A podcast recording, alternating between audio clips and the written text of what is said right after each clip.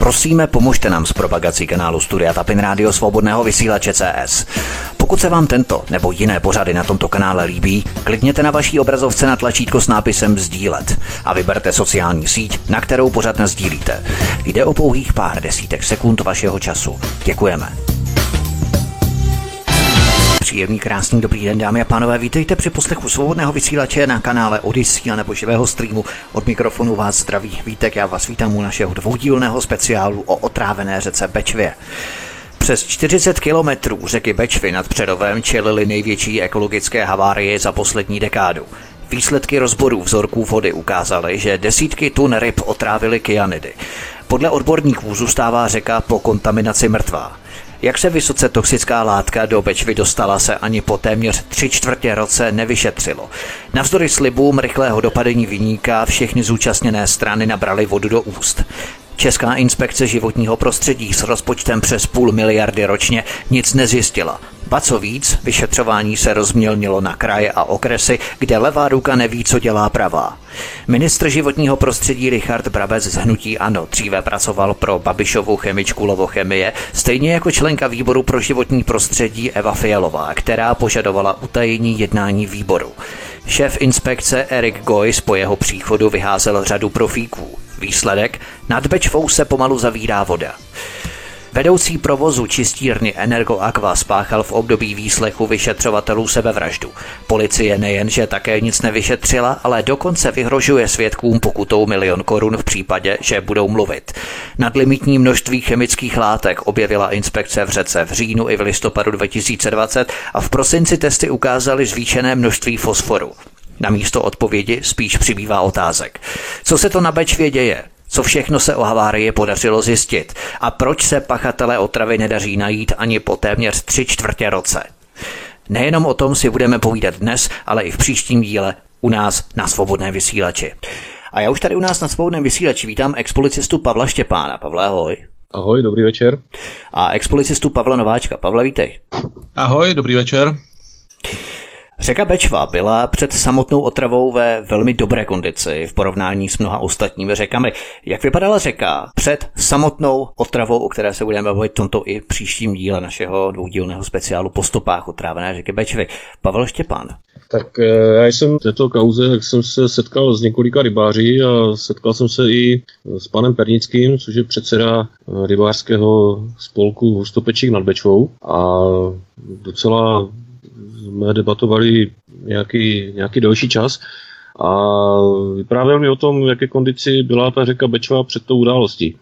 Říkal mi, když tam byly například rybářské závody, tak e, nejlepší závodník, který tam byl, tak za 90 minut, za 90 minut e, ulovil 90 ryb a když tam byly závody v chytání pstruhu, tak za 45 minut 45 pstruhů. Jo. To znamená, že ta řeka byla ve velmi dobré kondici a jak mi pan Pernický zdůraznil, nebo jak, jak ještě dodal, tak eh, bylo to možná díky tomu, že v posledních letech byly poměrně mírné zimy a ryby netrpěly nějakým stresem z nedostatku potravy a taky tam nebylo tolik predátorů, kormoránů, protože nemuseli se stahovat k rekám, té potravy bylo dost i v okolí.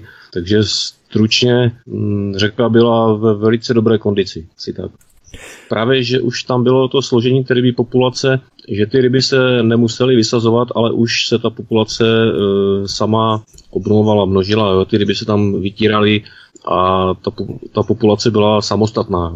A ty ryby e, ve věku, třeba ty parmy ve věku 10 a více let, tak ty vlastně tvořily základ jo, toho takže můžeme prohlásit, že Bečva se těšila vynikající kondici, byla tu velká druhová pestrost ryb, rozmanité ryby tu žily desítky let, parmy, jednoduše fauna flora Bečvy, ten ekosystém byl ve velmi dobrém stavu. Pojďme se podívat na to, co se stalo a těsně poté. Povězme si tedy nejprve, co se přesně na řece Bečvě stalo tu osudovou neděli 20. září 2020 po 10. hodině dopoledne odkaz číslo jedna v popise pořadu na Odyssey, kdy jste dostali první informace, že se něco dělo, něco, co postupně získalo obrysy největší ekologické katastrofy za poslední dekády. Tak podle, já vycházím z té časové osy, kterou pan Pernický zveřejnil na webových stránkách toho rybářského rybářského spolku Hustopečík nad Bečvou. Eh, tam je to velice podrobně popsáno, v podstatě je to minutu po minutě, protože pan Pernický absolvoval celou řadu telefonátů a volal na, různé, nebo na různá místa a pěkně to právě popsal na těch webových stránkách, takže tam je ta časová osa a první telefonát proběhl, tuším, že to bylo po 12. hodině, kdy mu oznámil, kdy mu oznámil tuším, že hospodář, že pod mostem pod mostem Hustopečích, takže plavou mrtvé ryby a že to vypadá na nějakou, na nějakou větší událost. Takže to bylo v těch 12 hodin Hustopečích a pak to vlastně začalo gradovat ta situace. Mrtvé ryby plavaly na úseku od okolí mostu přes Bečvu mezi Hustopečemi nad Bečvou a Němety se směrem do Ústí nad Přerovsku, což je zhruba 10-kilometrový úsek. Postupně se ale úhyn ryb rozšířil až do Přerova, vzdáleného 45 kilometrů. Všichni jsme viděli ty televizní reportáže. Všem to je pouhý zlomek toho, jak to na Bečvě skutečně vypadalo. Ty si, Pavle, hovořil s několika rybáři, co oni říkali, jak to na tom místě vypadalo, když potom zpětně jste to hodnotili. No, na tom místě ti rybáři vlastně zažili takový, bych to řekl, životní šok, jo, protože takové množství ryb eh, vidět uh, uhynulých, tak asi to není, nezažije se to jednak každý den, ani měsíc, ani rok a ten pohled byl jistě žalostný.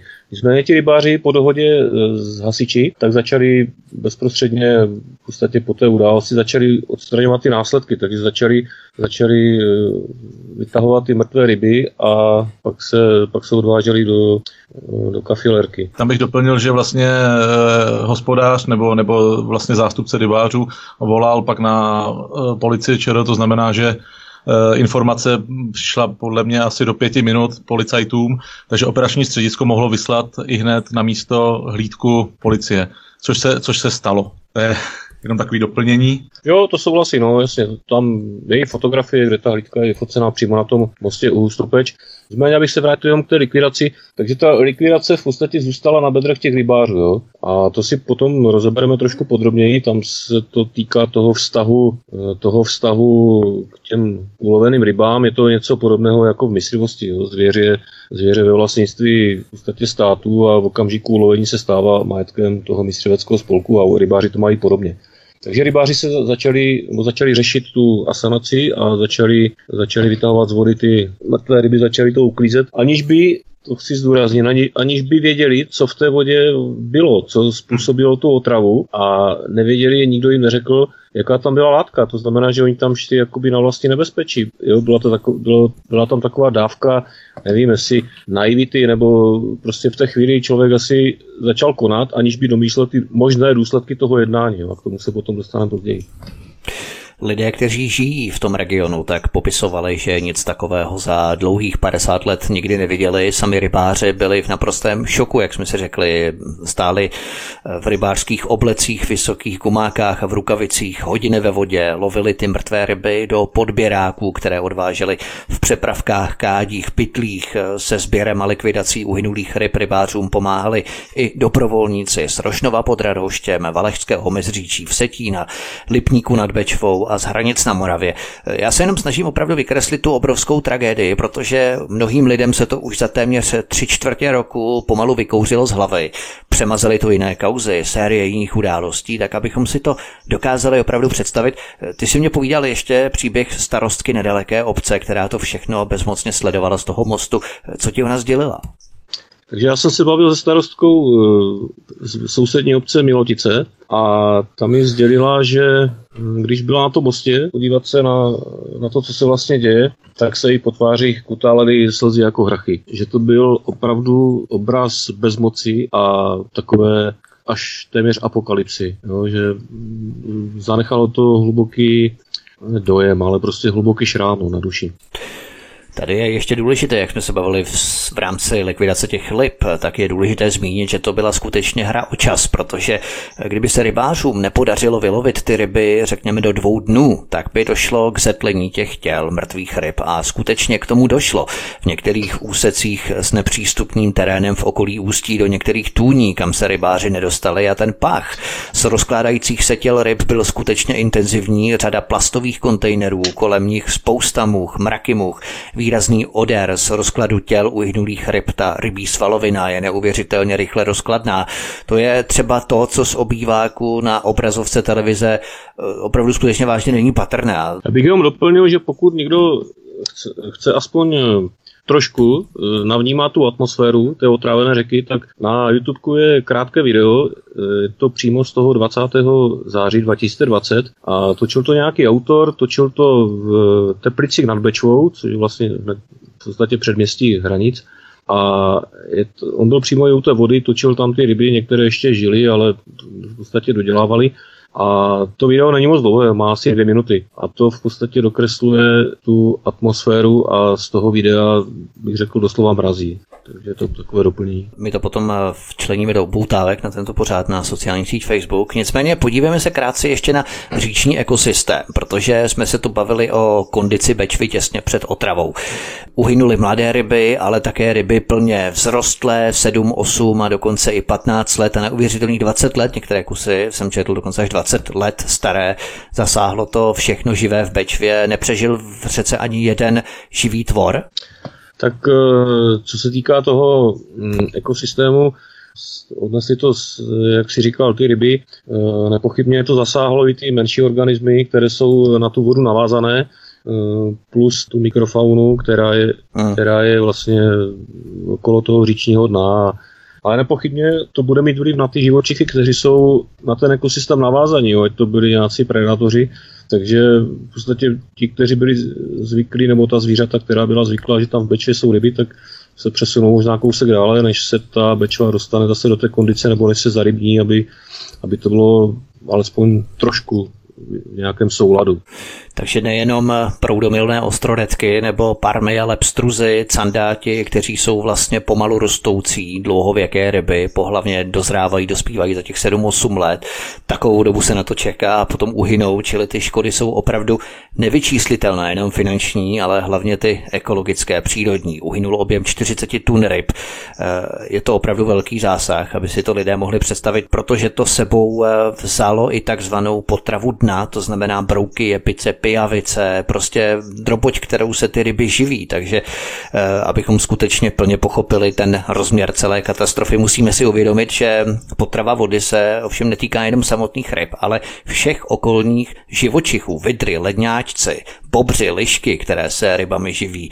Došlo k výraznému rozkulísání do skymácení i toho okolního ekosystému řeky, protože to je taky velmi důležité. Prostě celá ta fauna a flora kolem, kolem vlastně té celé řeky Bečvy. Ještě bych řekl, že v tom okolí, jo, kde se to stalo, tak jsou tam okolí Kelče, těch ústopit, jsou tam eh, rybníky, takže ten dopad nebude si myslím naprosto nějakým způsobem fatální, ale bych ještě doplnil, jak si zmiňoval těch 40 tun ryb, tak to je vlastně, eh, to, je vlastně, to jsou vlastně ryby, které byly odvezené do, do kafilerie. Ale eh, když se podíváš na, na záznamy pořadu, například na české televizi, která o té otrávené beče natočila, tuším, že už 6 dílů, to, točili to reportéři, tak tam se vyjadřuje znalec a ten odhaduje, že dalších zhruba 40 tun ryb odplavalo, jo, protože ti rybáři všechny ryby nevylovili a ani to nebylo možné. A takže dalších 40 tun odhadlo, že odplavalo nebo odnesla prostě voda. Jo? Takže to skutečné množství bude, eh, bude daleko větší a jenom odhad té škody, tak říkal, odhadoval to kolem 50 milionů korun. Jo? A to je odhad pouze v podstatě škody na, na té řece, ale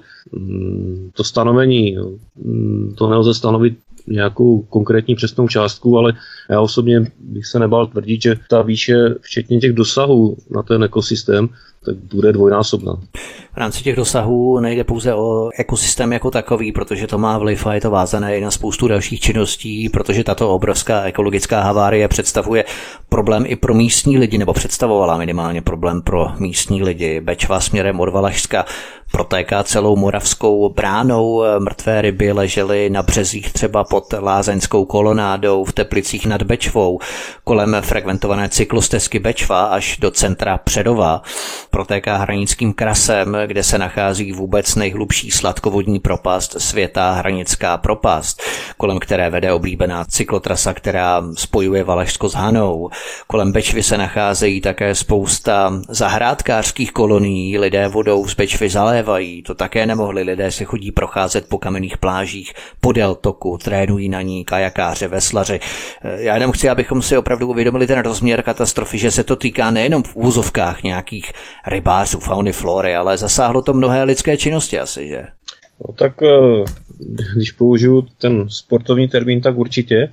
Ale tady bych eh, zmínil spíš tu skutečnost a ta je podle mě alarmující. A to je sice fakt, že eh, nikdo nedal lidem vědět, co je v té řece. A to znamená, že ti lidé po proudu dolů tak nevěděli, jaká látka tu řeku otrávila, v jaké je tam koncentraci, jaké to může způsobit případné zdravotní potíže a tak dále. Jo. Tady byla fatální neinformovanost ze strany úřadu a jak jsem se před chvílí zmínil, když jsem se bavil se starostkou Milotic, tak uh, oni se dozvěděli až ve čtvrtek, že se nesmí do řeky chodit. Takže to je zajímavé. Bečva se stala tedy mrtvou řekou. Jak dlouho bude trvat podle sdělení rybářů, než se život v Bečvě obnoví? Máte nějaký obecný odhad roky nebo spíš desetiletí? Jaká to byla katastrofa? Tak tam bych to, já osobně to odhaduji na to desetiletí minimálně, protože eh, když byla podobná otrava na Rožnovské Bečvě, nevím kolik je to, jestli 20, nebo tuším, že 30, to bude možná víc jak 30 let, tak eh, tam se ten ekosystém z té kyanidové otravy dával dohromady zhruba 20 let, tam byl takový odhad, jo. Takže počítejme, že tady to nebude o moc rychlejší. Pojďme se podívat na další kapitolu. My jsme si řekli ještě tady před píčničkou na další kapitolu, jsme si řekli tedy, že se zpočátku tady vůbec nevědělo, když ti rybáři šli vylovovat ty ryby do podběráků a vynášet je ven do připravených krabic a tak dále, tak oni vlastně vůbec nevěděli, s jakou látkou mají cročiní, s jakou látkou se potýkají, jakou látkou ty ryby byly otrávené. Podívejme se na další kapitolu a tou je po vlastní otravě Bečvy samotná látka, kterou byla Bečva otrávena. Ví se něco konkrétnějšího o tom prudce jedovatém kyanidu, který ten masivní úhyn ryb způsobil? Proč se na to ptám? Protože rybáři, kteří se snažili v neděli vylovit a zachránit ty ryby, tak popisovali, že řeka byla cítit chlorem, ruce je pálily, měli vyschlou pokožku a podle odborníků si byl úniku někdo zatraceně dobře vědom a snažil se tu havárii zamaskovat a zmírnit osvědčenou metodou oxidace chlorem. Pro posluchače přikládáme odkaz na Wikipedii, přečtěte si kapitolu Úprava vody, kde je popisované, že chlornam sodný se průmyslu používá k naředění vody a likvidaci kyanidu. Odkaz číslo 2 na Odyssey. Eh, jaký je váš pohled? Byl si někdo podle vás té havárie vědom a snažil se jí zamaskovat, zamést stopitím chlornanem? Tak tady bychom se pouštěli do spekulací, protože, protože je to eh, v podstatě ti rybáři jo, a i ta starostka mi potvrdila, že z té řeky bylo cítit, bylo cítit zápach chloru nebo desinfekce. Eh, něco například jako savo, ale pak se dostaneme k tomu, že ta příčina nemusela být jenom ten chlor, ale mohla to způsobit i jiná látka, k tomu se dostaneme později, takže tady bychom o tom spekulovali ale zase bych se vrátil k těm kyanidům. Jo, je zajímavé, že o travě došlo v neděli a o kyanidech se, nebo ano, o, kyanidech, o kyanidech se začalo hovořit až ve čtvrtek, za čtyři dny, takže ta rychlost úřadů je opravdu v tomhle případě obdivuhodná v úvozovkách. 24.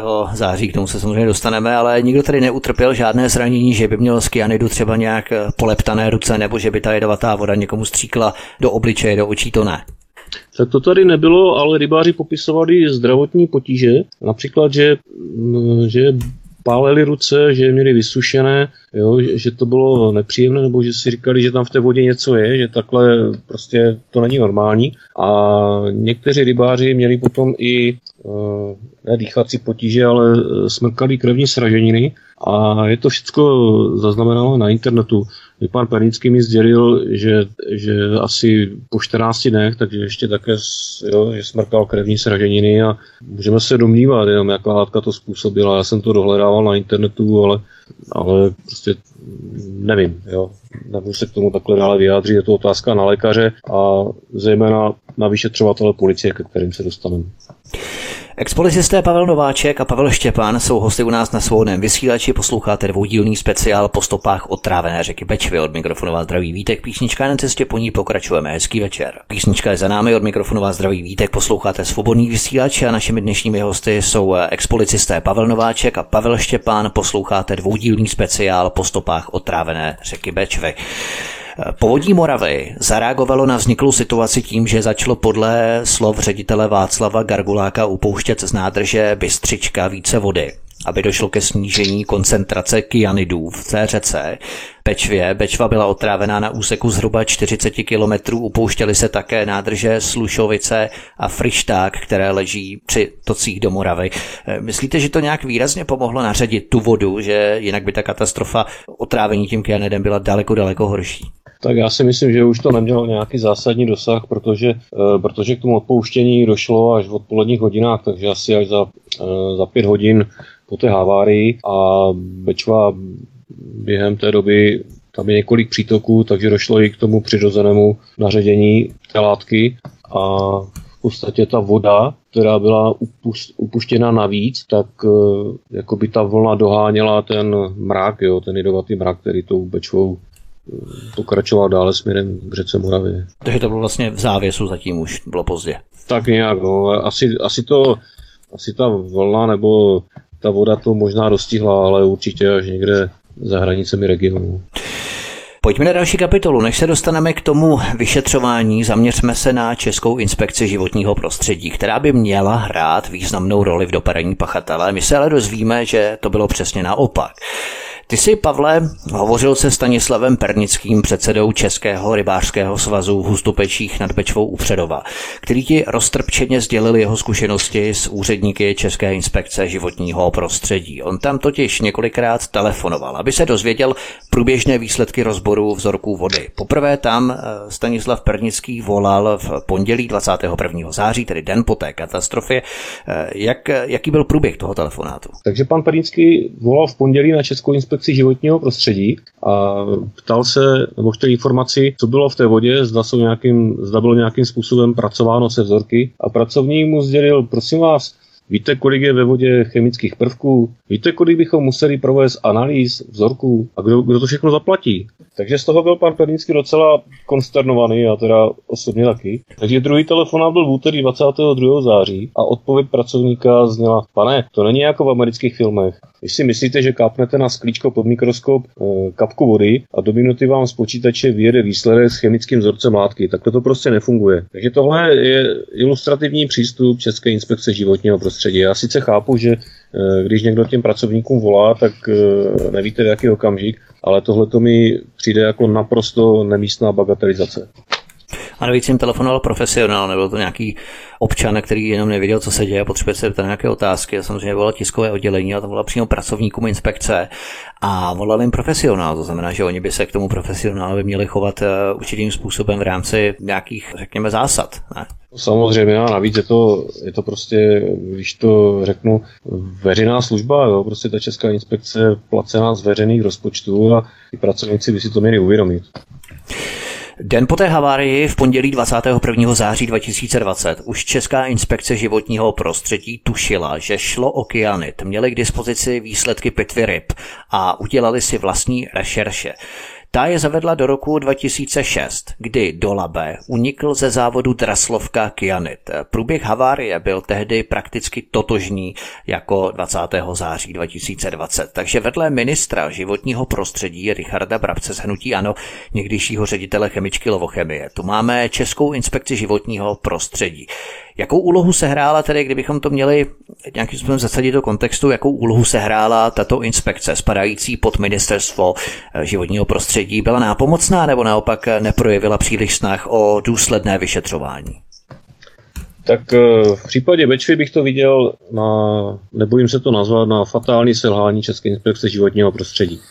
Ono je to dáno do jisté míry legislativním prostředím, protože spousta lidí žije eh, v nějakém mýtu nebo žije prostě v iluzi, že je Česká inspekce už z názvu, jo? takže jejich, jejím popisu práce nebo náplní práce je mimo jiné vyšetřování, ale tak tomu není. Jo? Ta Česká inspekce, když se podíváte do zákona, tak opravdu víceméně monitoruje, řeší, vede nějaká správní řízení, eviduje a tak dále, ale rozhodně není její hlavní náplní vyšetřování podobných havárií. Ona tam spolupracuje, podílí se, ale vyšetřování vede někdo jiný. Takže tady odsud pramení možná taková e, víra nebo taková možná naivní víra v to, že ta Česká inspekce je ten orgán nebo ten úřad, který tohle všechno nějakou zastřešuje a který to prostě vyřeší. No a tak tomu podle, podle zákonu tomu takhle není.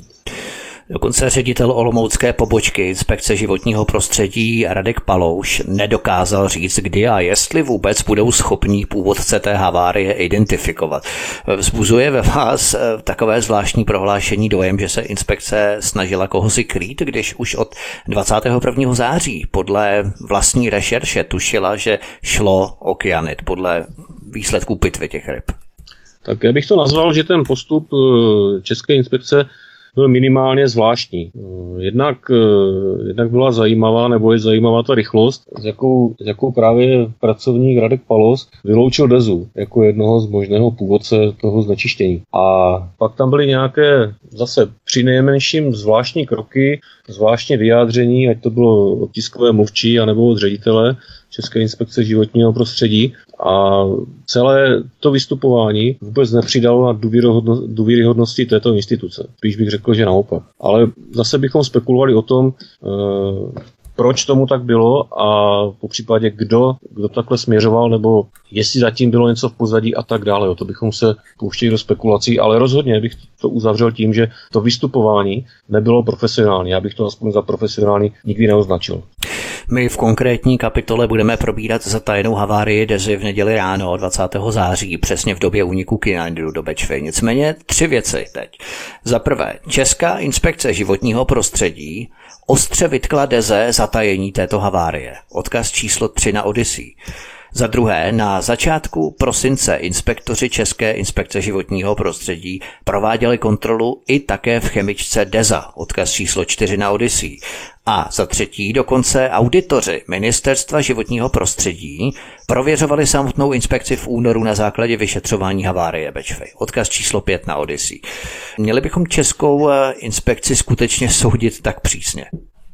No, já si myslím, že tady není prostor nebo místo pro jakékoliv slitování, protože, protože hm, jestliže, jestliže tam byly nějaké poznatky nebo indicie o tom, že něco není v pořádku, tak eh, ta inspekce by přece měla podle zákona konat a, a konat neprodleně, nečekat nebo nenech, nenechávat to někam zajít a jednat, až se situace vyhrotí, ale měla by prostě konat, protože mají mají to zase v tom zákoně i preventivně, takže tady není na co čekat. Inspekce při šetření naprosto selhala, vládne tam prý carismus. Podle odborníků je její ředitel Erik Goys hájí spíše průmysl a podniky, odkaz číslo 6 na Odyssey. Inspekce to tedy projela na celé čáře, máme tři čtvrtě roku po katastrofě, nic se nevyšetřilo. Samozřejmě inspekce nevyšetřuje, to není jejím hlavním popisem práce, ale může významnou měru přispívat k tomu vyšetřování to se taky nestalo, podle vás. No to se taky nestalo, tam se víceméně hasil požár až eh, po nějaké době, kdy se potom inspekce snažila vylepšovat i svůj mediální obraz, ale tam bych řekl, že to spíš, že to spíš eh, byl takový, eh, kdybych to popsat, takový arrogantní výsměch jo, mezi, mezi řádky, protože bylo to 28. ledna, kdy pracovníci České inspekce životního prostředí, pan Kůz a pan Palos, poskytli rozhovor ekolistu. Jo, dá se to dohledat ten rozhovor na internetu a jmenuje se to velký rozhovor s Českou inspekcí životního prostředí o havárii na Bečvě, provozní události v Deze a vzorcích od rybářů. Jo, takže bylo to až v lednu tohoto roku a ti pracovníci najednou poskytli poměrně obsáhlý rozhovor, ale když potom čtete ten obsah toho rozhovoru, tak je, na mě to skutečně působilo jako arrogantní výsměch mezi řádky a v té době jsem se utvrdil v tom, že ta Česká inspekce životního prostředí si pod sebou podřízla větev a podle mého názoru nemá nárok na další existenci. a měla by být zrušena jednak úspor, z důvodu úspor pro státní rozpočet a ti pracovníci, kteří pracují na těch výkonných pozicích, na těch, na těch řadových pozicích, tak by měli být e, rozprostření mezi krajské úřady, nebo každý krajský úřad i obecní úřad s, s rozšířenou působností mají své odbory životního prostředí. Takže z tohoto pohledu si myslím, že tady tenhle moloch ve stínu nebo ve světle téhle katastrofy tak si svou existenci nezaslouží. Já jsem to tady už krátce načal, jaký je zhruba rozpočet České inspekce životního prostředí na rok? tak ten je přes půl miliardy, to se dá snadno dohledat. Jo. Samozřejmě je tam, e, jsou tam ty oblasti inspektoráty, jo, takže jsou, jsou v tom zahrnuty režie na, na provoz, vytápění a tak dále. Jo. Ale skutečně otázka za tento molo v současné době e, je nutný právě když eh, před, eh, před lety, když došlo k novému rozdělení, k novému správnímu rozdělení České republiky a vzniklo 14 krajů a na každém kraji ten odbor životního prostředí, tak si myslím, že tady, že tady jsou prostě, jsou tady obory, které se i v tom životním prostředí jakoby dublují a vůbec, vůbec si nemyslím, že ta Česká inspekce, že ta její existence dneska, že je opodstatněná a spíš by hledala cesty k tomu, jak ji zrušit. Takže ty kompetence inspekce rozprostřela a rozdrolila na kraje a okresy, takže efektivně se zbavila kompetencí, nic nevyšetřuje a musíme si klást zásadní a logickou otázku, k čemu pak je takováto inspekce, která nic nevyšetří, protože jejich jedinou starostí je odůvodnit, proč nic nedělat, okecat to a když už se má něco začít dělat, tak aby to udělal někdo jiný za ně ideálně. Tak ono to vyplynulo, k tomu se snad dostaneme, ono to vyplynulo z analýzy Eh, kterou si nechala vypracovat senátorka Jitka Sajtlová a v podstatě, když, tu, když, tu, když ty výstupy potom prezentovala na tiskové konferenci, tak tam, eh, tam to bylo úplně jednoznačně sděleno, že proč k tomu všemu došlo a proč je takový problém s tím vyšetřováním. Takže já bych to jenom tady z toho krátce ocitoval. A je to problém a ten je legislativní, vymezení kompetencí. Jo. Je to jednak vodoprávní úřad versus Česká inspekce životního prostředí. Byl tam problém s poskytováním informací veřejnosti. E, jsou tam, je tam problém s koordinací jo, mezi jednotlivými právě těmi institucemi, jo, které nejsou legislativně. Ta koordinace není definována legislativně a panuje v tom takový stručně řečeno legislativní chaos. Není tam vyřešeno varování veřejnosti. Je tam e, špatná evidence u některých orgánů, to znamená, že se nedá zpětně vyhodnotit ten postup, jaký byl a nedá se z toho poučit jo, a tak dále. Tam je těch, e, těch závěrů je tam, je tam celá řada a zase si to můžou posluchači dohledat na internetu snadno. Jo, ale je, je to prostě ta legislativa, e, jak k tomu přistupovali poslanci těch 200 volených zástupců a z toho tady vyplývá, jak to poslanecké sněmovně pracují a jak teda pracují pro občany, jo, jak jim leží na srdci právě třeba to životní prostředí. Ještě před písničkou se podíváme na některé politické souvislosti, které do jisté míry vysvětlují selhání inspekce. Na pozici šéfa České inspekce životního prostředí byl v prosinci 2014 jmenovaný Erik Gois. Už o dva měsíce později, konkrétně 12. února 2015, Erik Gois s jeho pravou rukou Tomášem Urbanem odvolal na poradě oblastních ředitelů čtyři z deseti vedoucích pracovníků oblastních inspektorátů inspekce. Údajný důvod nedostatečné manažerské schopnosti. Pod to můžeme schovat opravdu cokoliv.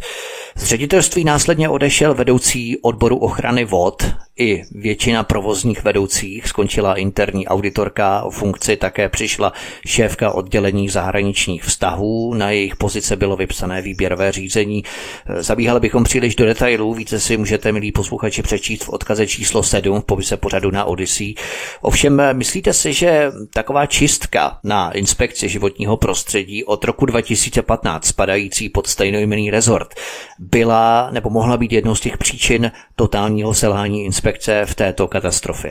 Tak já bych tomu eh, jenom krátce řekl, že eh, tenhle postup eh, se v posledních letech, nebo můžeme v posledních letech pozorovat celé řadě orgánů státní zprávy. Jo, já zase bych se, mohl bych se vrátit k policii, tam to funguje obdobně, jo, tam zase je hmm. to, jak si říkal, to manažerské, manažerské selhání, pod tím se dá schovat cokoliv.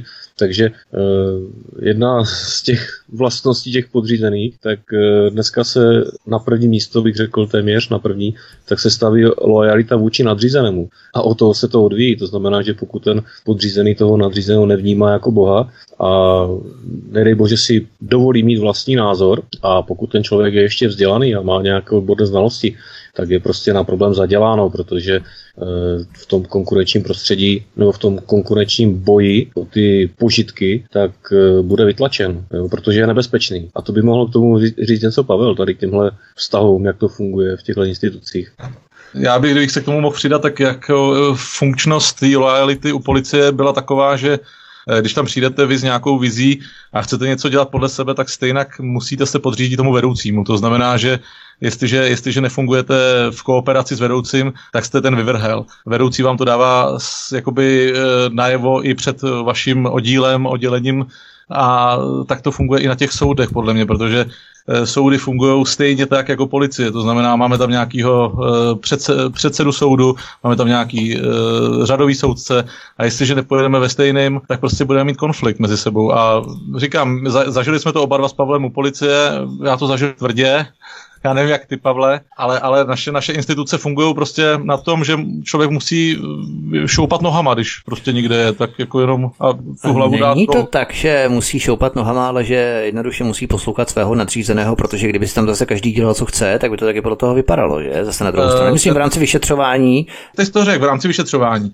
Ale ten, ten policista, nebo ten soudce, nebo ten státní zástupce, ten přece má svoji zodpovědnost za svoje případy. Ty nemůžeš, ty nemůžeš poslouchat svého nadřízeného ve všem. Ten nadřízený nemá odpovědnost za konkrétní případ, který má ten soudce, ten policista, ten státní zástupce. Jestli mi rozumíš. Ty ano, se budeš zodpovídat, ty se budeš zodpovídat za svoje usnesení. Ty se budeš zodpovídat. Nikdo jiný.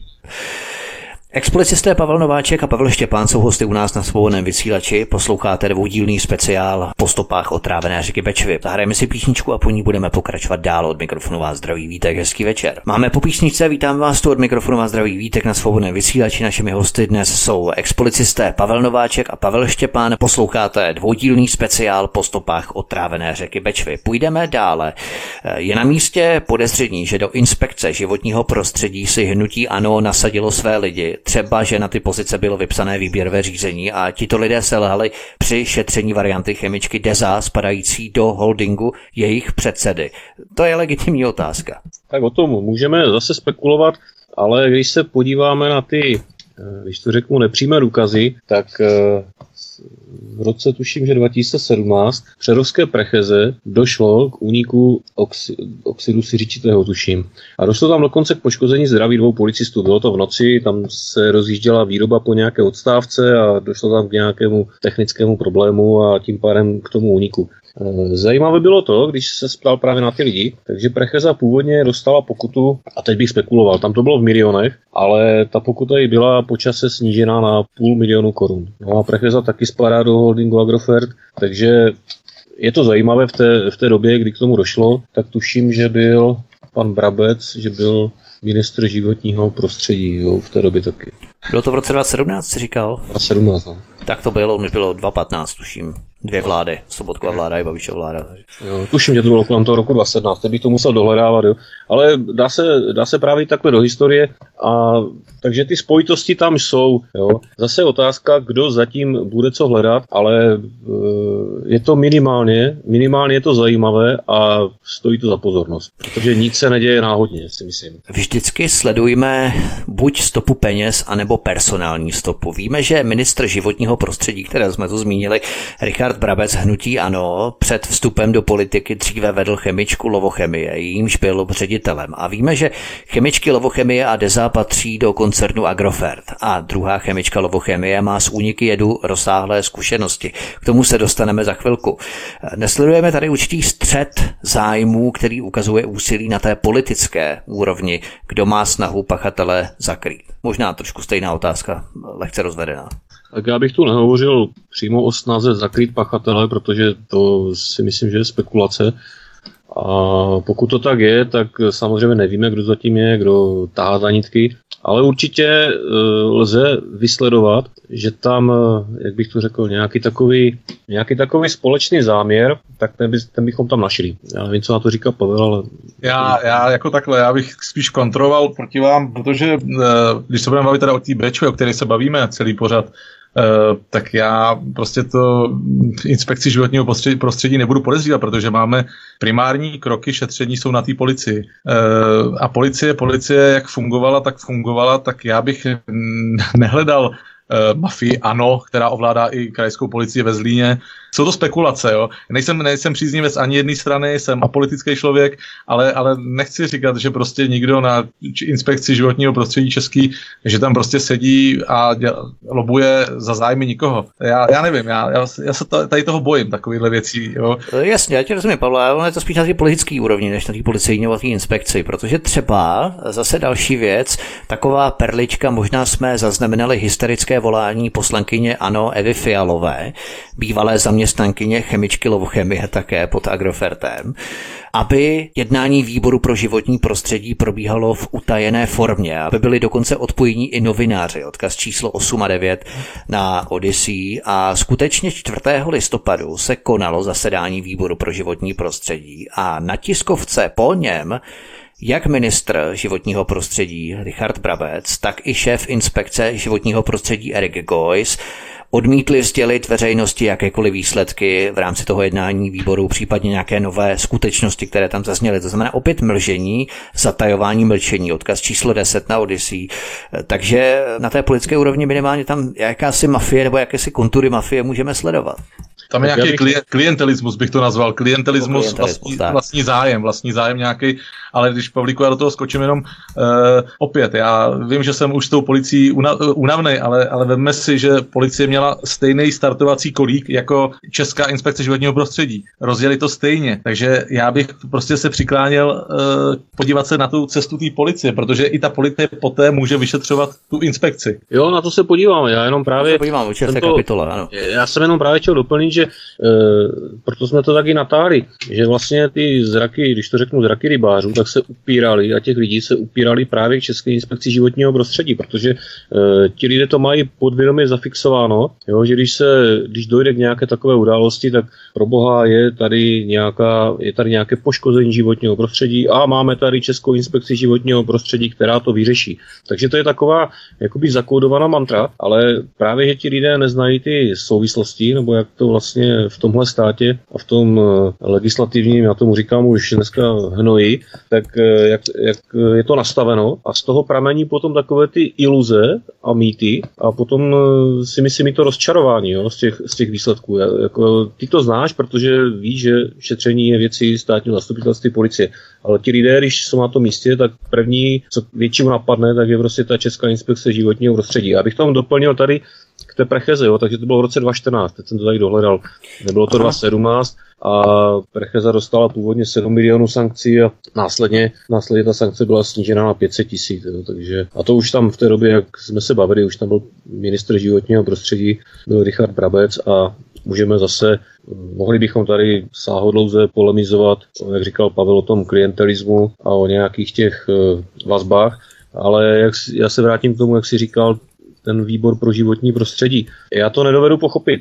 Máme tady volené zástupce, máme tady parlamentní demokracii, volíme si své zástupce a ti volení zástupci nám zavřou dveře a řeknou vám, no vy jste nás sice zvolili, ale my tady budeme rokovat za zavříma dveřma, protože vám do toho nic není. No tak to my taky těm voleným zástupcům můžeme říct, no tak to eh, my vás tam teda nechceme, takže se seberte, vypadněte a my si zvolíme jiné, protože takhle se to dělat prostě takhle to nechceme. Ale tady není Tady není ta síla uh, té občanské společnosti, která by uh, v těchto okamžicích, která by to dokázala trošku, uh, která by dokázala, když to řeknu, ty volené zástupce postavit do latě.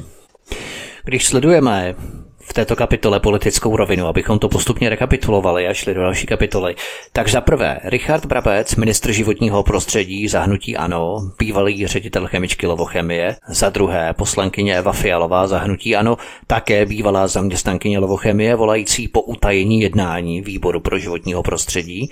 Za třetí, obě chemičky Lovochemie i Deza patří do koncernu Agrofert. Za čtvrté, ex-ředitel Lovochemie Richard Brabec i Eva Fialová, oba poslanci hnutí ANO pod jehož šéfa Andreje Babiše obě chemičky spadají, tedy koncern Agrofert. Než se vydáme dál, tato řada nepřímých důkazů a indicí je podle vás silná nebo má mnoho trhlin a jde o antikampaň anti-Babiš, jak se vyjádřil předseda hnutí ANO.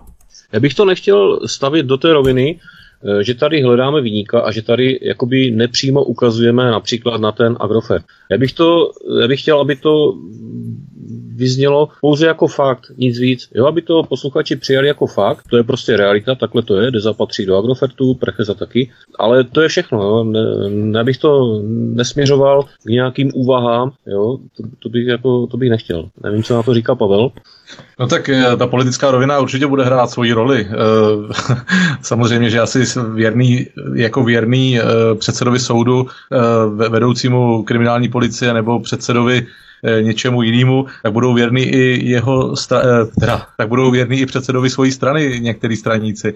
Je to jasný. Ale opět, jak zase se odkážu na tebe, Pavle, je to spekulace, je to spekulace, neumíme to dokázat. Ale je to Přesně, spekulace. proto, jak jsem říkal, jo, proto to berme jako fakt, že takhle to je, ale já bych tam nestavil jo, tu šipku nebo nějakou směrovou šipku, že tady je třeba hledat výnika, nebo tohle je, řeknu, tohle by mohlo být, jo, tomu by se, tomu by se bránilo, to, to ani nechci. Eh, ono taky pořád jako demonizovat kritizovat jednu osobu za, za činy třeba uh, nějaké práce os, ospělých lidí, kteří usli eh, při svý šichtě, něco udělali a demonizovat jednu osobu, to už mi taky přijde takový, uh, je to tak, takový to opoziční, takový to uh, strany spolu, anebo jak se jmenují tady ty, ty zvrhlíci, jak se dávají hmm. dohromady, uh, tak prostě ty demonizují jednu osobu. Ty strany vznikají kvůli jedné osobě, ty nemají svůj vlastní program a já, já bych nechtěl, aby naše debata se svrhla na to, aby jsme demonizovali jednu osobu, která nám znečistila Bečvu, pak podplatila někoho, pak podplatila druhýho a pak se nic nevyšetří. To je takový, je to, jo, já, takhle, pojďme no, se samozřejmě, ale tyto osoby minimálně hrají velmi ano, hrají, vážnou roli v tom, aby se ten výnik odhalil. Jo? Ano, ano, ano, to ano, to ano. Jo, ale jak jsem říkal, bereme to jako fakta, ale jak to říkal Pavel, já taky nechci, aby to vyznělo, jo, že jsme tady, že jsme tady uh, příznivci programu anti-AB, jo, to je prostě strašně jednoduché, ale k tomu bych taky nechtěl sklouzávat. Pojďme dál. Starosta města Hranice Jiří Kudláček podal v úterý 22. září trestní oznámení na neznámého pachatele kvůli otravě vody v řece Bečvě neznámou látkou. Tehdy ještě nebylo jasné, jaká látka to byla. To jsme se oficiálně dozvěděli až o dva dny později.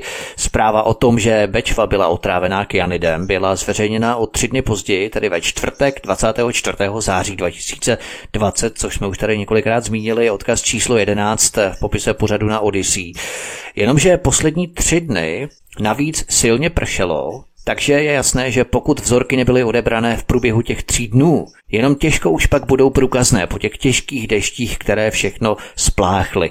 Richard Brabec ale tvrdil, že kyanit se podařilo odhalit až právě toho 24. září po těch třech dnech hustých deštích. Myslíte, že Richard Brabec jednoduše mlžil, protože s ohledem na zmíněnou pitvu ryb a na rešerše inspekce životního prostředí o tom kyanidu věděli už 21. září, ale potřebovali zamést stopy a tak tu zprávu o kyanidu spozdili o tři dny na 24. září na čtvrtek, po tom, co silné deště všechno smily, všechno spláchly. Tak, takhle bych to neviděl, protože eh, i když jsem se bavil s panem Pernickým, tak uh, oni dostali také informaci o tom, že příčinou té otravy byl kyanit, tak tu informaci dostali až ve čtvrtek. Takže tady bychom se zase pohybovali v rovině spekulací, to nechceme. A pokud jsem eh, zaregistroval... Pravdou je, že inspekce tu informaci o kyanidu zveřejnila také až ve čtvrtek, tedy čtyři dny potom. Já se ptám, proč tak pozdě? Protože asi zřejmě to byla doba, za kterou vyhodnotili v laboratořích vzorky a došli k tomu, že tam, že tu otravu nejspíš teda, že tu otravu způsobil kyanit. Samozřejmě otázka, jak ty vzorky byly odebírány, kde byly, k tomu se ještě dostaneme. A zřejmě pokud tam teda naměřili nadlimitní hodnoty, tak eh, pak to směřovalo k tomu, že se jako příčina té otravy určil právě ten kyanid. To znamená, že standardní situace je, že se to odhalí až za čtyři dny po havárii.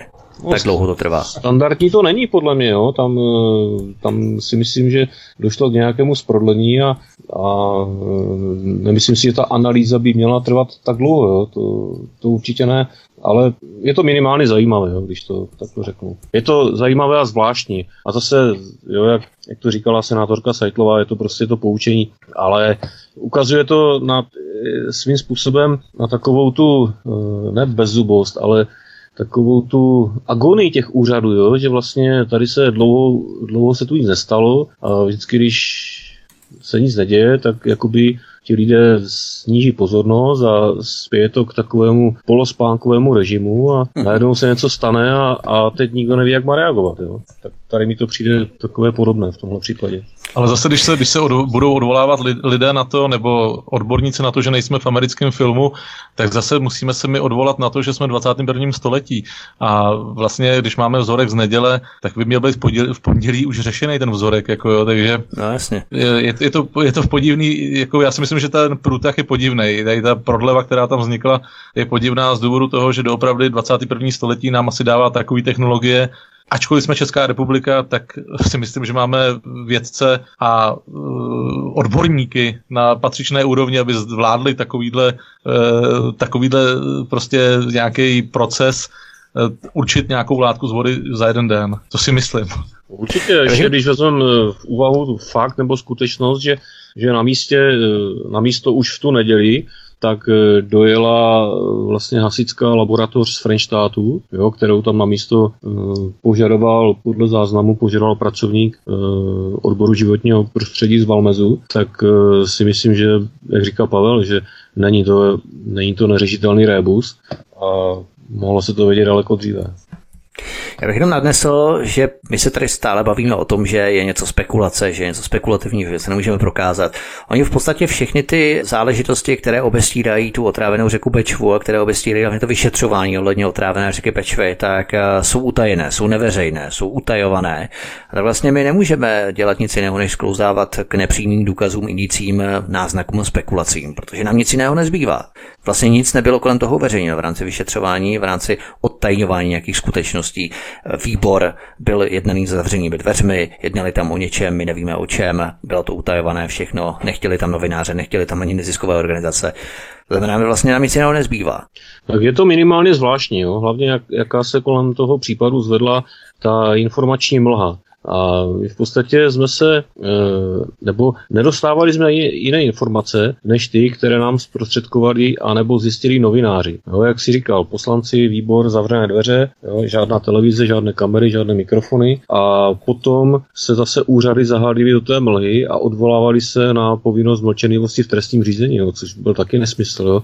Pak tam byly ty spory, že například uvalila informační embargo policie, což, která to po nějaké době to vyvrátila, že to není pravda, ano, ano. ale je to minimálně, zase jo, je to minimálně uh, hodně zajímavé nebo zvláštní a taky, k, zam, a taky k zamyšlení, jo. proč to takto bylo. V rámci dnešního pořadu prvního dílu, poslední kapitolu, se podívejme na kapitolu Vzorky vody. Úvodem se vás zeptám, proč si myslíte, že vzorky vody neodebírala také protichemická jednotka České armády? Odkaz číslo 12 na Odyssey. Není právě taková jednotka pro podobné účely jako stvořená? Můžeme se domnívat proč, ale já osobně si myslím, že k tomu eh, ne, že nebyl důvod ale došlo tam, jak jsme se bavili, došlo tam k takovému podcenění té situace, nebo uh, prostě v tom jakoby šoku, tak uh, spousta lidí nevěděla, jak, jak reagovat a docházelo k těm různým drobným selháním a ono se to nabalovalo a pak z toho byl ten efekt sněhové koule. Je samozřejmě otázka, za jak dlouho by tam ti chemici byli schopni dojet, jo, kam by mezi tím eh, odplul, nebo kam až by odešla ta voda s tím, eh, s tím jedovatým mrakem, jo, který šel potom až do té, do té Moravy. Tady by měl hrát hlavní roli operační důstojník, který dostal informaci o otravě. Byl to primár, vlastně primární věc, kterou on měl udělat, vyhodnotit situaci. To znamená, vemte si, vemte si že on mohl uh, dát výjezd policie, výjezd hasičů a já si myslím, že i operační důstojník by mohl zařídit i ty vojáky. To znamená, jestliže se nám bude jednat o poškození a ohrožení životního prostředí, uh, tak já si myslím, že operační důstojník trošku selhal, protože bagatelizoval celou situaci. Tak je otázka, jestli bagatelizoval nebo neměl dostatek informací. Jo? To zase... eh, tak ano, ano, to zase bychom mohli řešit spolu, ale eh, vem si to, že eh, když tam přijeli dva příslušníci uniformované policie, je to zase opět eh, chyba někoho, protože máme, máme zde poškození toku vody, eh, ohrožení životního prostředí celkového a pošleme tam dva kluky, který dělají na nějakých spisech v nějakém, na, na obvodním oddělení a přijedou do místa, kde jsou mrtvé ryby. A oni to vidějí poprvé v životě. jo, tak to se zase dostaneme k těm zkušenostem, samozřejmě. Ano, Abych se jenom vrátil k těm, těm vojákům ještě, eh, jednak, eh, než by, než by tam přijeli, protože jsou tuším dislokováni v Liberci, tak uh, ono by to zabralo nějaký čas. Samozřejmě pokud by se jednalo o nějakou vojenskou látku, tak asi by tam ten transport byl letecký a bylo by to nějak řešeno operativně rychle. Ale jak si říkal, tady si myslím, že je otázka, do jaké míry tu situaci vyhodnotil ten operační důstojník policie, který dostal to oznámení a nemyslím si, že tam zůstalo u jednoho telefonátu, že těch telefonátů bylo určitě více. A jak teda postupoval? Z těch informací, které máme, tak na místě potom odpoledne e, byla výjezdová skupina, byl tam i technik, jo, byla tam ta mobilní laboratoř a dokonce i policie e, měla odebírat vzorky vody, ale k tomu se dostaneme později. Takže e, je tam samozřejmě otázka a zase bych se vrátil k té legislativní eh, houšti, kdo teda měl na místě velet, jo, kdo měl ten zásah koordinovat a tak dále a tak dále. Abychom dodrželi určitou časovou osu, vypravme se do období té havárie. Už v neděli ráno 8 hodin 20. září 2020 chemička Deza odebírá bodové vzorky vody z Bečvy. To se ten den opakuje ještě dvakrát. Je to nezvyklé, protože vzorky odebírají pravidelně vždy v pondělí, ovšem najednou je Deza odebírala neobvykle už v neděli. Myslím bodové vzorky, ne ty pravidelné. Odkaz číslo 13 na Odyssey. V prvním ranním měření ještě sledovali kyanidy, které musí povinně hlásit. V dalších dvou nedělních měřeních už ale kyanidy chyběly. Zajímá mě, co si myslíte o tom, proč v těch měřeních chemičky Dezy chyběla najednou přesně ta látka, kterou byla Bečva otrávena. Tak zase, jo, tady bychom se uh, pouštěli, jak jsme se předtím bavili, do, té, do těch spekulací, ale můžeme, můžeme říct, že to je minimálně zajímavý fakt, nebo fakt, který stojí za pozornost. A uh, potom bychom se, no, dále se dostaneme k tomu, co se vlastně v té deze stalo a proč, proč ta firma to nehlásila. Jo, oni se brání tím, že neměli povinnost, ale zkrátka tam došlo k nějaké události a zase o té události nás informovali novináři. To znamená nikoli policie, nikoli vyšetřovatel, nikoli vláda. S policií spolupracují i vědci z jeho České univerzity v Českých Budějovicích. A právě ti si stěžovali na velmi pozdní odběr vzorků vody ze znečištěné řeky a výpustí. Odkaz číslo 14 na Odyssey. Myslíte, že už od počátku tu byla jakási latentní snaha někoho krýt, protože když si na tu laxnost stěžují vědci, je to přece jenom docela silná káva. Já si nemyslím, že to byla laxnost. Já si myslím, že to byl právě ten moment překvapení, mm-hmm. kdy uh, došlo zkrátka k nějaké události a uh, ti lidé nevěděli, jak reagovat. Takže tam, jak jsem to říkal před chvílí, docházelo k těm různým zprodlením a docházelo k časovým prodlevám i třeba v tom odebírání vzorků a v té koordinaci prací a v tom postupu. Uh, tam zkrátka chyběl člověk, který by to řídil, který by to koordinoval a rozdával ty úkoly. Hele, ty pojedeš tamhle, ty pojedeš tamhle, vy to projdete nahoru, chci mít vzorky ještě z Bečvy, z hranic, chci mít vzorky z Přerova a tam i ty vzorky odebíríte třeba po půl hodině, po 20 minutách, jo. Ale tam takový člověk nebyl a divím se teda, když, když eh, na telefonu byli pracovníci České inspekce životního prostředí, tak proč to ten pracovník nebyl schopen koordinovat takhle po telefonu, jo. Byli tam zástupci vodoprávního úřadu a to zase ukazuje na to, jak na těch pozicích jsou lidé, jo. Oni se sice možná profesně vzdělávají, ale, ale eh, jak se říká, nejistého jistého člověka poznáš v nejisté chvíli. No a tady se obávám, že právě ten jistý člověk scházel u té Bečvy. Ředitel České inspekce životního prostředí Erik Gojs uvedl na výboru pro životní prostředí 4. listopadu, že bylo odebráno 60 vzorků, ale Andrej Babiš uvedl číslo 100. Přesto je velmi podivné a znepokojující, že si na nedostatek klíčových vzorků vedle jeho českých vědců stěžoval také chemik Ivan Holoubek z Masarykovy univerzity, který ty vzorky pro Českou inspekci životního prostředí vyhodnocoval. Odkaz číslo 15 na Odyssey. Není to až mrazivé, když Babiš tvrdí, že mají 100 vzorků, Gojs dokonce 60 jenom, ale jeho čeští vědci si stěžují na pozdě odebrané vzorky. Chemik pracující pro inspekci si stěžuje na nedostatek klíčových vzorků. To je opravdu velmi zvláštní, když tady máme takové množství těch vzorků. To je to, o čem jsem předtím mluvil, jo? že tam chyběl ten člověk, který by tohle dokázal koordinovat a dokázal by tam na tom místě velet. Jo? Takže to je, to je ten zásadní problém. To, že se odebírali vzorky a jakože tam pracovníci České inspekce životního prostředí byli, že se odebírali vzorky v úterý, ve středu, ve čtvrtek, jo, jsou o tom záznamy, tak to, to je sice hezké, ale, ale v podstatě to uh, už neumožní nějakým způsobem rekonstruovat ten průběh té havárie. Jo? A jak jsem říkal, tam prostě, kdyby byl člověk, který tomu rozumí nebo ví, co má dělat, tak si po telefonu to domluví a nechá si odebírat vzorky třeba po čtvrt hodině Přerově nebo v těch hranicích, jo, na tom toku a bylo by možné, si myslím, určitě potom následně určit, co vlastně v té řece bylo, jo? Že, by se, že by se zjistilo, že tam třeba nebyly jenom ty kyanidy, ale mohla tam být jiná látka, mohl tam být nějaký mm, koktel chemických látek, jo, který tu otravu způsobil. Ale díky tomu přístupu, jaký tam byl, tak se to dneska, já se obávám, že se to stěží dozvíme. Mimochodem inspekce vydala stanovisko, ve kterém obvinila Ivana Hloubka, že se chtěl prý jenom zviditelnit v médiích, takže takto se inspekce váží odborníků, ekotoxikologů, které si sama najme, odkaz číslo 16 na Odyssey. Ale když rybáři zavolali inspektora České inspekce životního prostředí, aby se dostavil na místo v tu neděli po poledni. Tak sami rybáři už odebrali vzorky do petláhví a také několik mrtvých ryb, ale inspekce je odbyla, že takto se vzorky odebírat nemají, že to měli brát do skleněných láhví a ne do petláhve, měli být při určité teplotě, takže to museli se nějak zahřát sami eh, a jako amatéři. Nebylo popsáno místo a část těch odběrů a tak dále. Odkaz číslo 17 na Odyssey.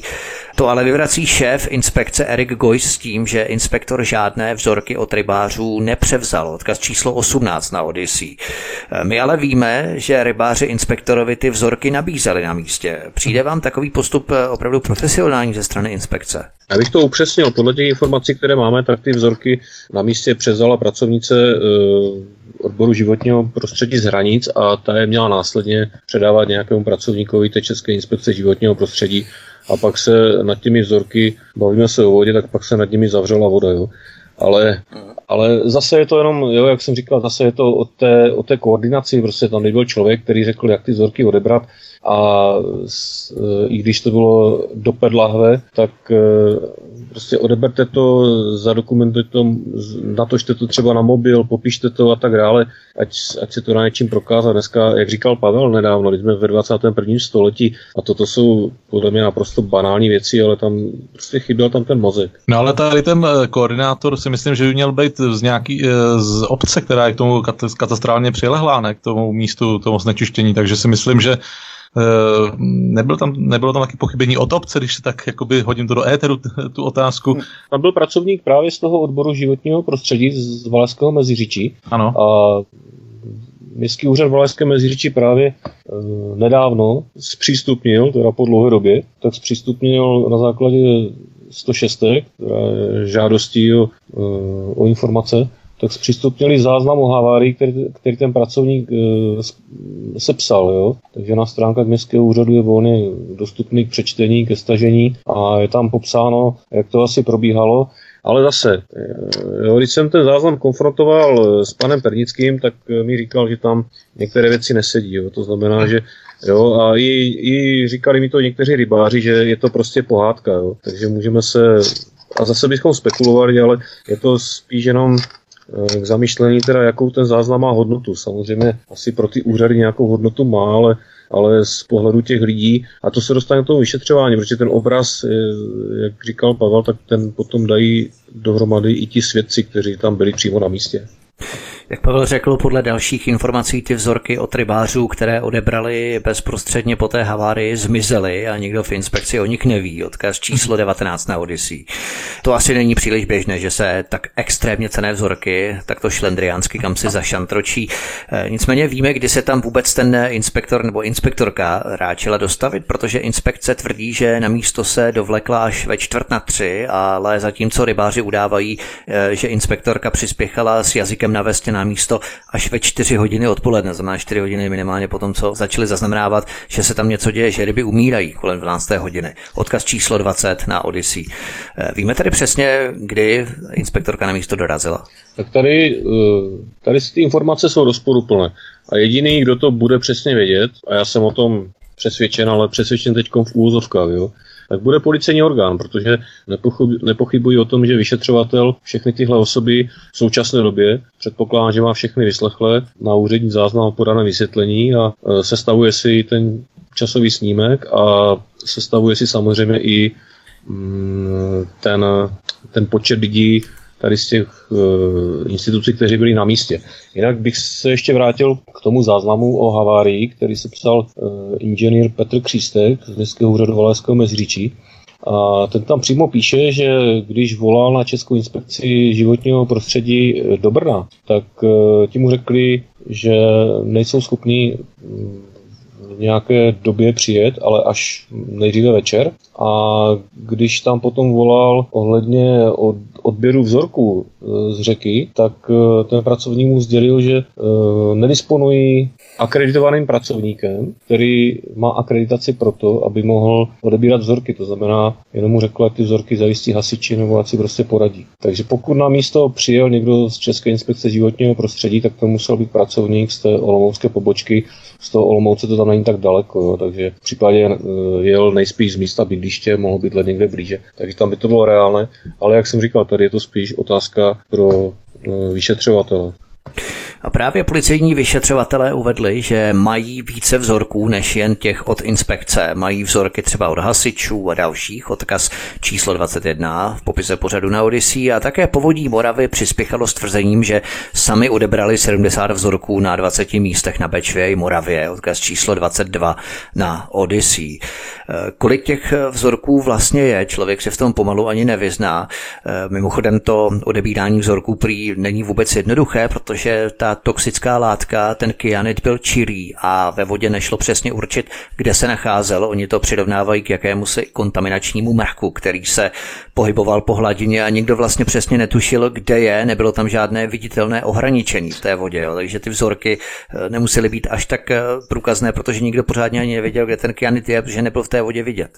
No to je to, o čem jsem hovořil, že kdyby tam na místě byl ten mozek, který to organizoval, tak si myslím, že by eh, minimálně na dvě stanoviště po proudu, takže by tam eh, poslal alespoň ty dva lidi, kteří by tam ty vzorky odebírali v nějakých intervalech, jo, třeba 15-minutových, 20-minutových, a potom by se, eh, potom by se vyšetřovatele po následných analýzách mohli dostat k nějakému obrazu jo, toho, toho mraku, ale takhle e, ty vzorky, jak se odebírali v podstatě už po havárii, no, po té události a odebírali se z výpustí a z řeky a, a nevíme přesně z jakých míst, ale pokud se odebírali už e, na tom horním toku nebo nad, e, nad tím mostem jo, směrem proti proudu, tak e, tam už ty vzorky mají hodnotu víceméně informační. Jo. Tam asi nějaká hodnota důkazní nepředpokládám, že bude vysoká. Takže si to závěrem tohoto pořadu a zároveň této kapitoly vzorky vody schrneme. Za prvé, samotná Deza odebrala třikrát bodové vzorky už v den katastrofy v neděli 20.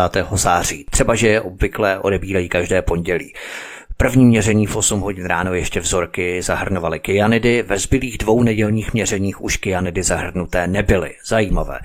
Za druhé, samotní rybáři odebrali vzorky v neděli 20. září popoledni, ale inspekce je odmítla, respektive se kam si zašantročili.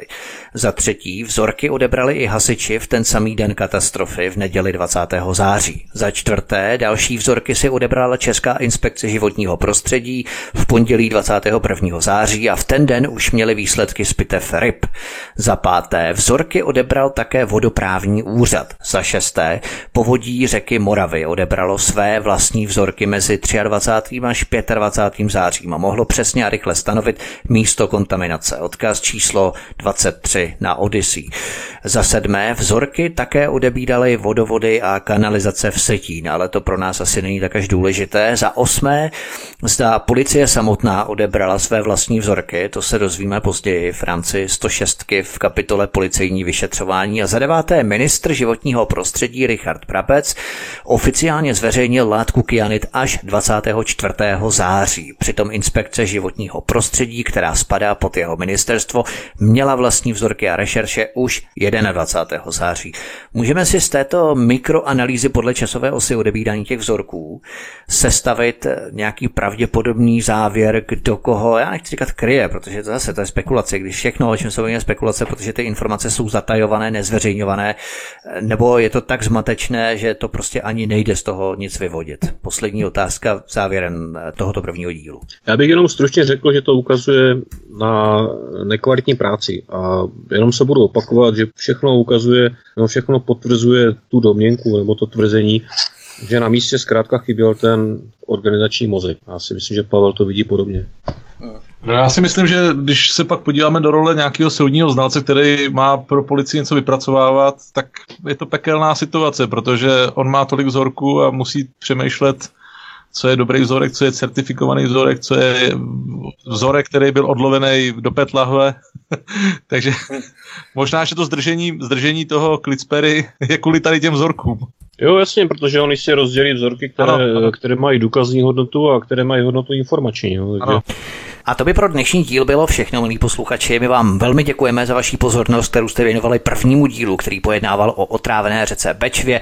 První díl, po kterém bude následovat druhý díl. Tyto kapitoly, které jsme probrali, doufáme, že pro vás byly velmi zajímavé a zajímavější samozřejmě budou i kapitoly ve druhém díle, kde budeme pokračovat po stopách otrávené řeky Bečvy, protože už máme opravdu plné zuby toho, že se vůbec nic nevyšetřilo. Nad Bečvou se opravdu zavřela voda, přestože místní podnikají amatérské výzkumy pod podzemních různých labirintů, tunelů, kanálů a tak dále, ty výpustě, všichni samozřejmě velmi dobře víme, anebo alespoň velmi důrazně nebo významně tušíme, odkud ten kyanit mohl uniknout. Nicméně nad Pečvou a nad tím celým vyšetřováním se opravdu zavírá voda, všechno se neustále prodlužuje, je to zakryté dalšími a dalšími kauzami a kauzičkami, tak, aby postupně všechno vybledlo a na všechno se postupně zapomnělo. Máme toho opravdu plné zuby a věřím, že i vy patříte do této skupiny, milí posluchači, protože my na svobodném svobodném vysílači se snažíme nahlédnout pod povrch, pod všechny ty věci. My se snažíme na ty věci nahlížet z různých úhlů pohledu.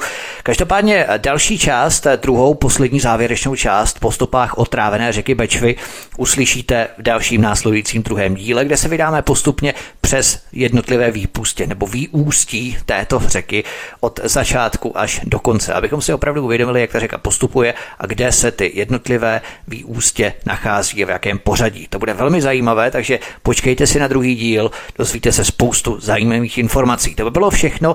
Já se loučím s expolicisty Pavlem Nováčkem, Pavlem Štěpánem, se kterými budeme pokračovat v dalším díle. To by bylo všechno od mikrofonu vás zdraví Vítek. Prosím, sdílejte tento i příští díl po stopách otrávené řeky Bečvy, pokud vám skutečně na řece Bečvě záleží, ale nejenom na tom, ale záleží vám i na tom, aby se něco podobného příště třeba nestalo znovu. Tak jakým způsobem toho docílit? A můžeme všichni přispět k tomu, abychom společně společně tlačili vládu, tlačili vyšetřovatele, tlačili justici, policii k tomu, aby se konečně začalo opravdu tvrdě vyšetřovat a ten výnik byl skutečně dopaden, protože na to oni spoléhají, čím déle to bude, tím hůře se dané důkazy budou schánět. To my nechceme a doufáme, že ani vy tohle nechcete. Takže prosím sdílejte tento pořad, přidejte si kanál Odyssey k vašemu odběru, případně se u nás zaregistrujte a rádi vás přivítáme i u druhého dílu, který bude následovat za několik dní. U nás na svobodném vysílači. Hezký večer. Prosíme, pomožte nám s propagací kanálu Studia Tapin Rádio Svobodného vysílače CS. Pokud se vám tento nebo jiné pořady na tomto kanále líbí, klikněte na vaší obrazovce na tlačítko s nápisem Sdílet a vyberte sociální síť, na kterou pořad sdílíte. Jde o pouhých pár desítek sekund vašeho času. Děkujeme.